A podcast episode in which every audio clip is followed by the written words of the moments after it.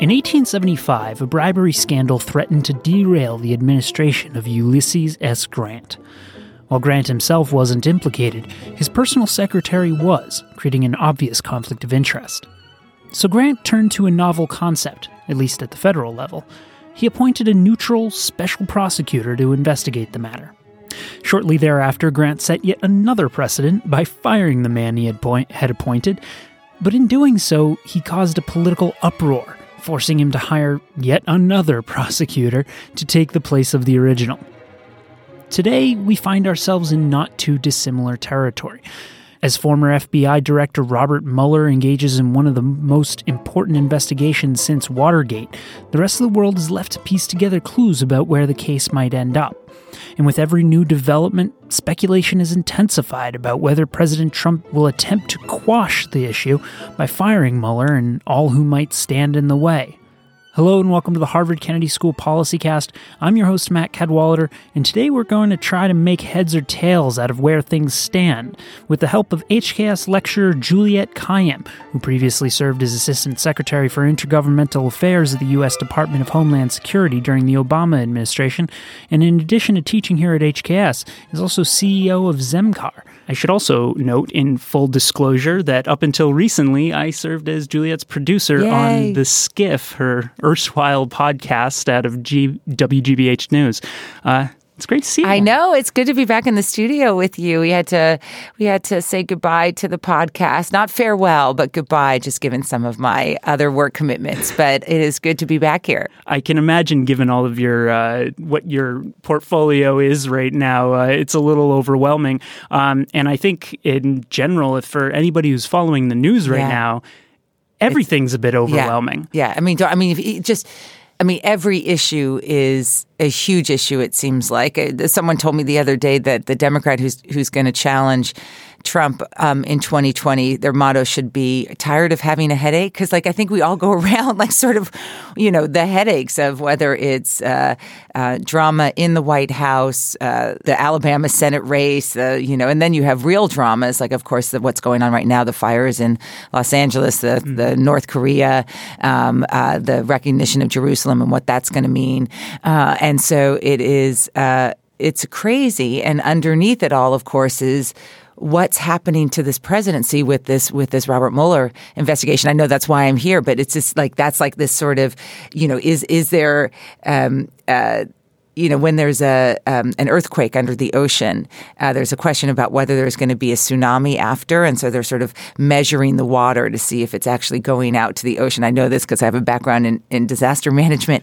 and I'm like, what what's the water? What's the pressure in the water? Like you feel like there's been an earthquake uh, and uh, the election of Donald Trump, and you're like, is there a tsunami after it? Right, and and not to uh, to mix metaphors here, but a lot of this seems like uh, kind of tea leaf, reading tea leaves. Yeah, it is. And I, I think any analyst of what's going on with what's happening with the investigation has to be super careful. I have, um, over the course of the year as a commentator on WGBH and CNN, I've even made mistakes. You can't read uh, too much into something. You, um, you have to be dependent on um, uh, reporters that you trust, and not all of them you're going to trust. In fact, um, be careful of uh, in a world like this. Honestly, as a as you know someone who has sort of Harvard behind them, I have to be careful about what I retweet, even because um, uh, because it is tea leaves. Now, there's things that we do know um, because they've been either validated in some of the public documents coming out of the Mueller investigation, uh, but certainly the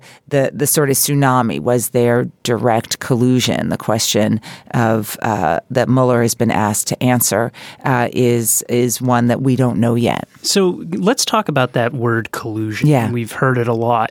Um, is that the actual thing that we really should be worried about when it comes to the Mueller investigation? Because it seems like there are a lot of charges when it comes to, I mean, that Yeah. we've already seen against uh, Papadopoulos, Manafort, Flynn, um, that aren't necessarily collusion. No. But just kind of lying to and the that's FBI, what that kind of right, thing. That's exactly right. So so. w- What we can't tell by what's happened so far. So, um, as everyone knows, so Papadopoulos has pled guilty. Uh, a, a foreign policy advisor to the White House, uh, the former national security advisor Mike Flynn has pled guilty and then Manafort and oh now I'm forgetting his name. There's so many characters and and, and uh, one of his deputies um, uh, actually have been indicted. So you have four sort of relatively senior people uh, in the uh, near the Trump administration, near the Trump campaign, but none of those are establishing a theory of the case. And good lawyers are sort of reading into either the indictments or the plea agreements and saying, okay, well maybe it means this, right, or maybe it means that, um, but we don't know yet. So what what just let's we'll take a step back. So lots of noise. What we what can't be denied at this stage, and I'd like to remind everyone of this, of how far we are from benign. So, how you have to think about building a case is you have evidence, and the evidence, uh, as you put the connective tissue together to create a theory of the case, is either going to lead you to a benign explanation or a really, really scary one. So, let's just put collusion on the other end of that scale. Um, we're not at collusion yet. Uh, collusion would be sort of active cooperation between the Trump campaign um, and a foreign entity to alter uh, the outcome of the election. But we are so far from benign. I mean, in other words, we're somewhere much closer to collusion. And remember, and this is clearly what's driving some of this talk about obstruction of justice, is how far we are from the Trump administration's explanation. They started saying there were no contacts.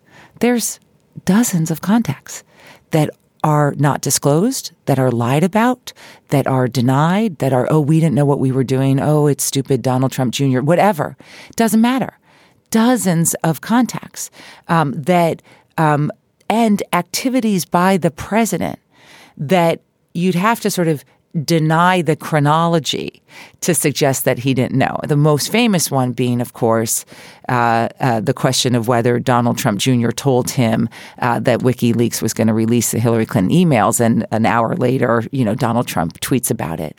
So there's a lot of different pieces, but in in their totality, a theory of a, of the case is being built for people who can't follow along all the time. And one thing to focus, of course, is on all the lies. And I think it's important to say that just because I don't think the Trump people get the benefit of the doubt anymore. I really don't. You know, if they say two plus two equals four, I'm still going to doubt that at this stage because the lies have been still so consistent.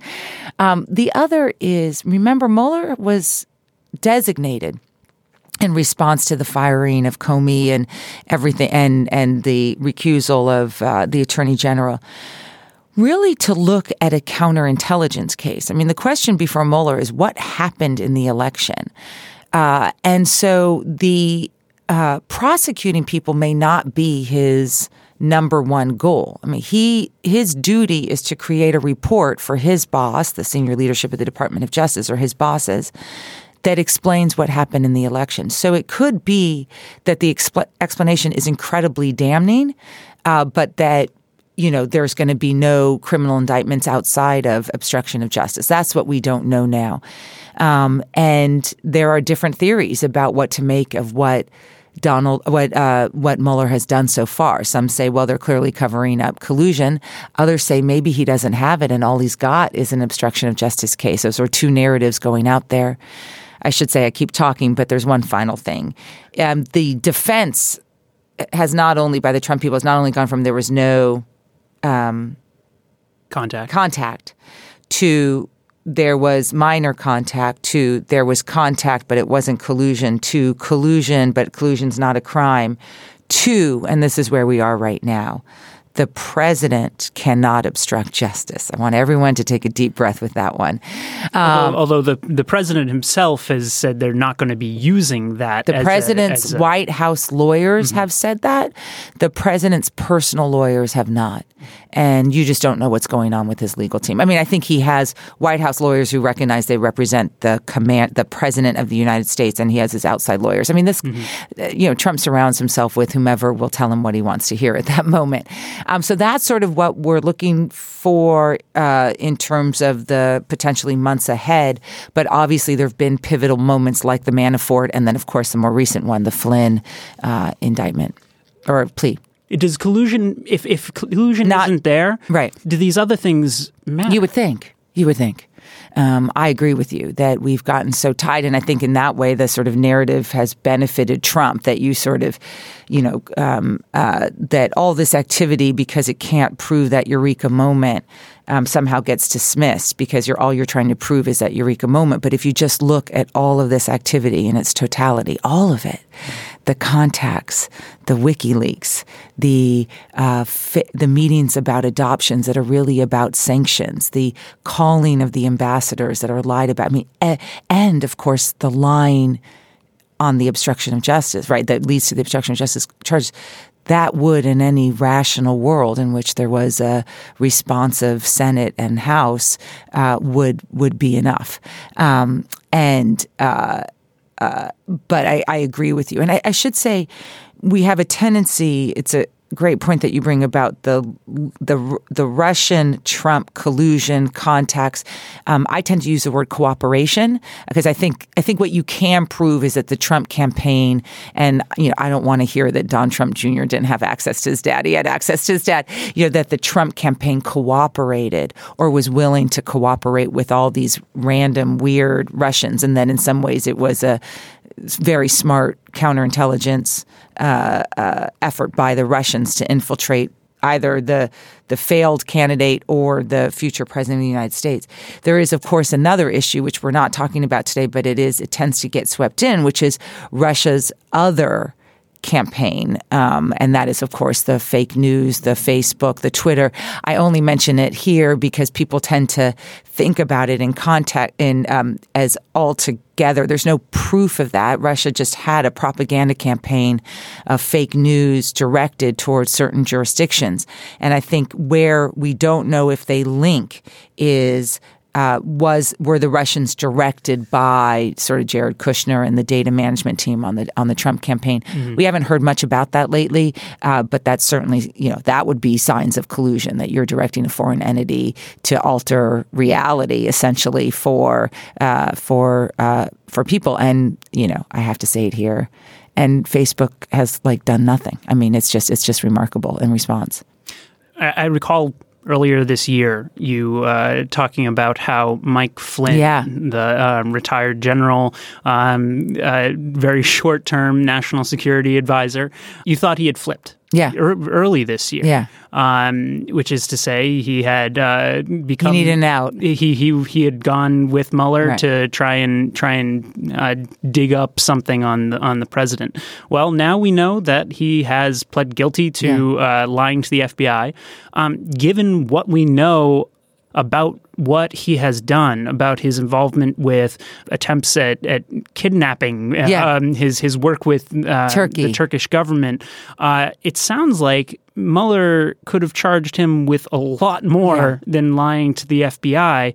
Uh, does that mean that there is more? Yeah, yeah. It's it's hard to know. So there's uh, lawyers that I respect um, uh, uh, that are saying it, this may actually show that Mueller doesn't have more. That, in other words, that um, it most prosecutors do not go after someone for lying because it taints them as a witness. So it may be that that Flynn is the end of the line. I don't believe that, um, but I want to say that that in other words, uh, to your listeners, no one knows the theory of the case yet, but people are reading the tea leaves. The tea leaves I read are Flynn is already tainted.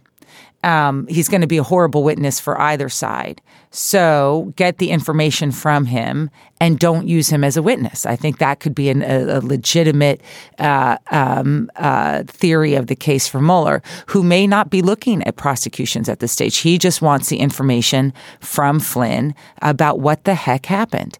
Um, and you get Jared and those guys on obstruction or whatever it was that they were doing. Um, so that, but but but if I'm the Trump people, the the who you're worried about is the non family members and the non true believers. Everyone always says to me, How did you know about Flynn? I was like, Non family, non true believers. Flynn was, Flynn used Trump to rehabilitate his career after getting fired from by President Obama. Um, and Trump used Flynn um, as a way to um, uh, uh, uh, sort of say I have legitimate people around me. So other people I'm looking at because of this, Hope Hicks, uh, been with him a long time, not a true believer. Um, she's 20 something. And I often think um, her parents probably have something to say about this, right? You know, you're not going down with this guy. So Hope Hicks, his long term sort of special assistant, the access point for information to him, she has uh, met with Mueller. And I think it's interesting that we're getting a lot of leaks this week after she met. Um, uh, Don McGahn, um, the White House counsel. So he works for the United States, not for Trump, although sometimes there's a, no distinction these days. Uh, Don McGahn uh, was involved with the firing of Comey and uh, was told by former Deputy Attorney General Sally Yates um, that Mike Flynn had probably been compromised. Uh, not clear at all whether he did the right thing then, um, but uh, but he is someone also not a true believer, not a family member uh, that I would be very worried about if I'm if I'm the Trump people. Um, so and then there's you know remember there's a whole leadership at the FBI and DOJ that are not Trumpsters, right? They are they they defend their agencies and stuff. So you know. Um, all I know is the president seems particularly panicked. Um, we're talking at a time after the weekend when he basically threw the FBI under the bus after the Mike Flynn news. He seems particularly uh, panicked, and he also has gone silent this week on the issue. Um, uh, so I think shoes will drop, you know, continuously, and it's just, uh, and then we'll see what happens. And and um, but there are things I believe, looking at all the data, that will lead to a constitutional moment, a constitutional crisis, uh, people on the streets. I don't know. There are others um, that I'm not sure about. Are you referring specifically to the, the obstruction of justice uh, question that people have people have raised? Uh, I mean, um, uh, Alan Dershowitz yeah. has been very vocal, saying that the president can't obstruct justice because as the chief essentially the chief law enforcement officer uh, it's his uh, it's his prerogative who to prosecute just like any prosecutor right. but you still can't lie i mean the alan dershowitz theory is like you still can't lie to FBI agents. So the obstruction of justice isn't whether you're directing resources; it's whether you're actually lying about the resources already directed um, mm-hmm. for an investigation no lawyer who's concerned about the rule of law would say that a president is actually above the law. It's was it was uh, uh, um, you know we are not uh, in a pre Watergate era, era. We're in a post Watergate era, and, I, and and just sit back and think about what that would mean. Right? Think about he could kill someone and think about what that would mean and well, and, and and and and direct resources not towards i mean it's just re, it's a ridiculous theory of the case it's a fair question about this question of whether the president is above the law, because um, even uh, during Watergate or post Watergate, uh, there never was any actual. Uh, we never solved the question right. um, whether right. the president could actually be prosecuted um, and who would do the prosecuting, what what charges he could be uh, pulled up on. Um, but it also introduces an interesting question, I think, what if it does get closer?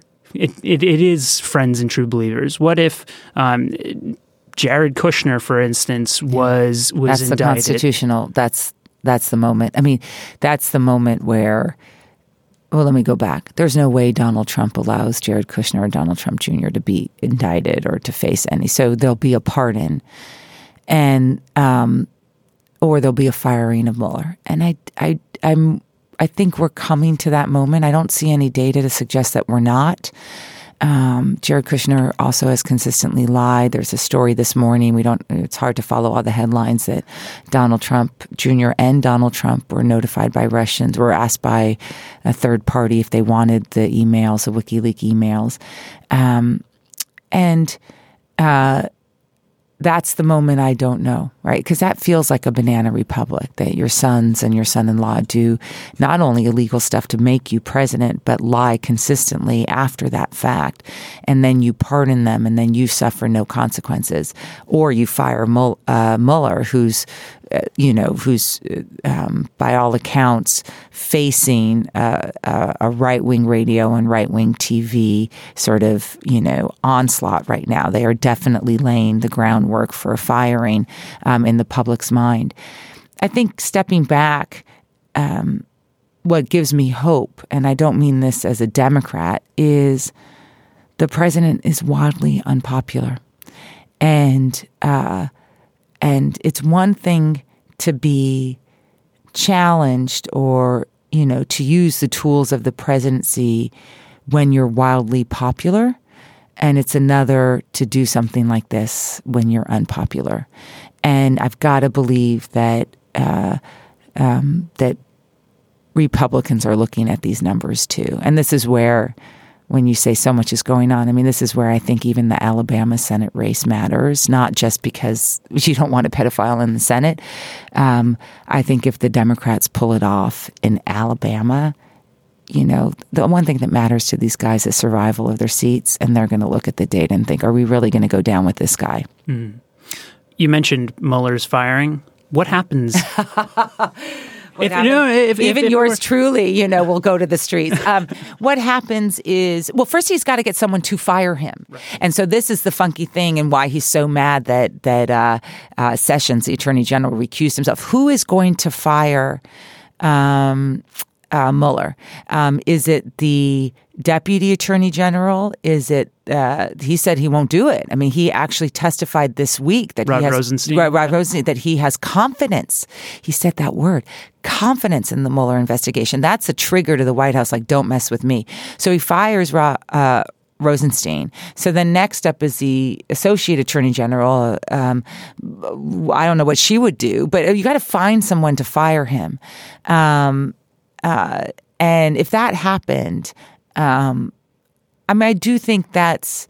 I mean, that's the Saturday Night Massacre, and you've got to believe that responsible Republicans would come forward um, and say enough. Um, you know, who knows, right? I mean, at that stage, and that's what I think people find so discombobulating about this presidency. Forget the policies or the Muslim ban or the, you know, anti climate change, you know, whatever, like just, or the taxes. Like in some ways, you know, all of those, we may have lost four years of being a, a, a, nation that is looking forward rather than back. But I, I do think on that stuff we'll regroup. Even even on the taxes, it's however horrible the policy is. I actually don't think it's going to pass, but that's another podcast as well. But because um, uh, they're looking at the polling, um, but this other stuff, this sort of foundational, institutional stuff. I, I read somewhere, and I, that's the stuff that that do we bounce back? How resilient are we? I talk about resiliency in my world. How resilient are, are we?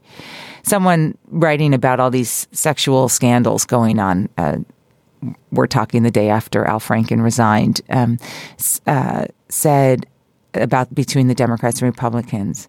And they wrote, and I thought it was so interesting that, you know, a, it turns out that our, a lot of our institutional in, integrity is based on a sense of shame. And we have a president who has no shame, right? What does he care? Right. You know, so, so m- most people would be embarrassed to support a pedophile, you know, uh, uh you know, uh, Roy, Moore or or an accused uh, pedophile. Yeah, yeah. So that's I thought that was interesting. And the question is, is when does the shame for the rest of us say, no, this isn't us anymore? Mm-hmm. Well, I hate to leave it on such a. I know, but I, I should say, um, one year later, we're still standing. I mean, in other words, the institutions have fought back. The, um, you know, the, the, it's all horrible. There's no question. I mean, on the policy stuff. I mean, think about for me in the world I am on immigration and climate change and the hurricanes and Puerto Rico and all that. There's no question uh, that things are bad. That stuff. We've had bad policy presidents before, but I will say, you know, Trump likes to be a winner boy, does he win as, you know, the, the president who wants to be president of a nation that uh, he does not respect. Ultimately, the rule of law, integrity, a sense of shame, all that stuff that has made America great. So my my motto for the Democratic candidate in 2020, or even the Republican challenger, depending on if his polling remains as bad, make America America again. That's all I want. And no headaches. MAGA. MAGA. It's hard to say. well, thank you so thank much, you, Juliette, Matt. for coming on. Really appreciate it as always. Great to be back.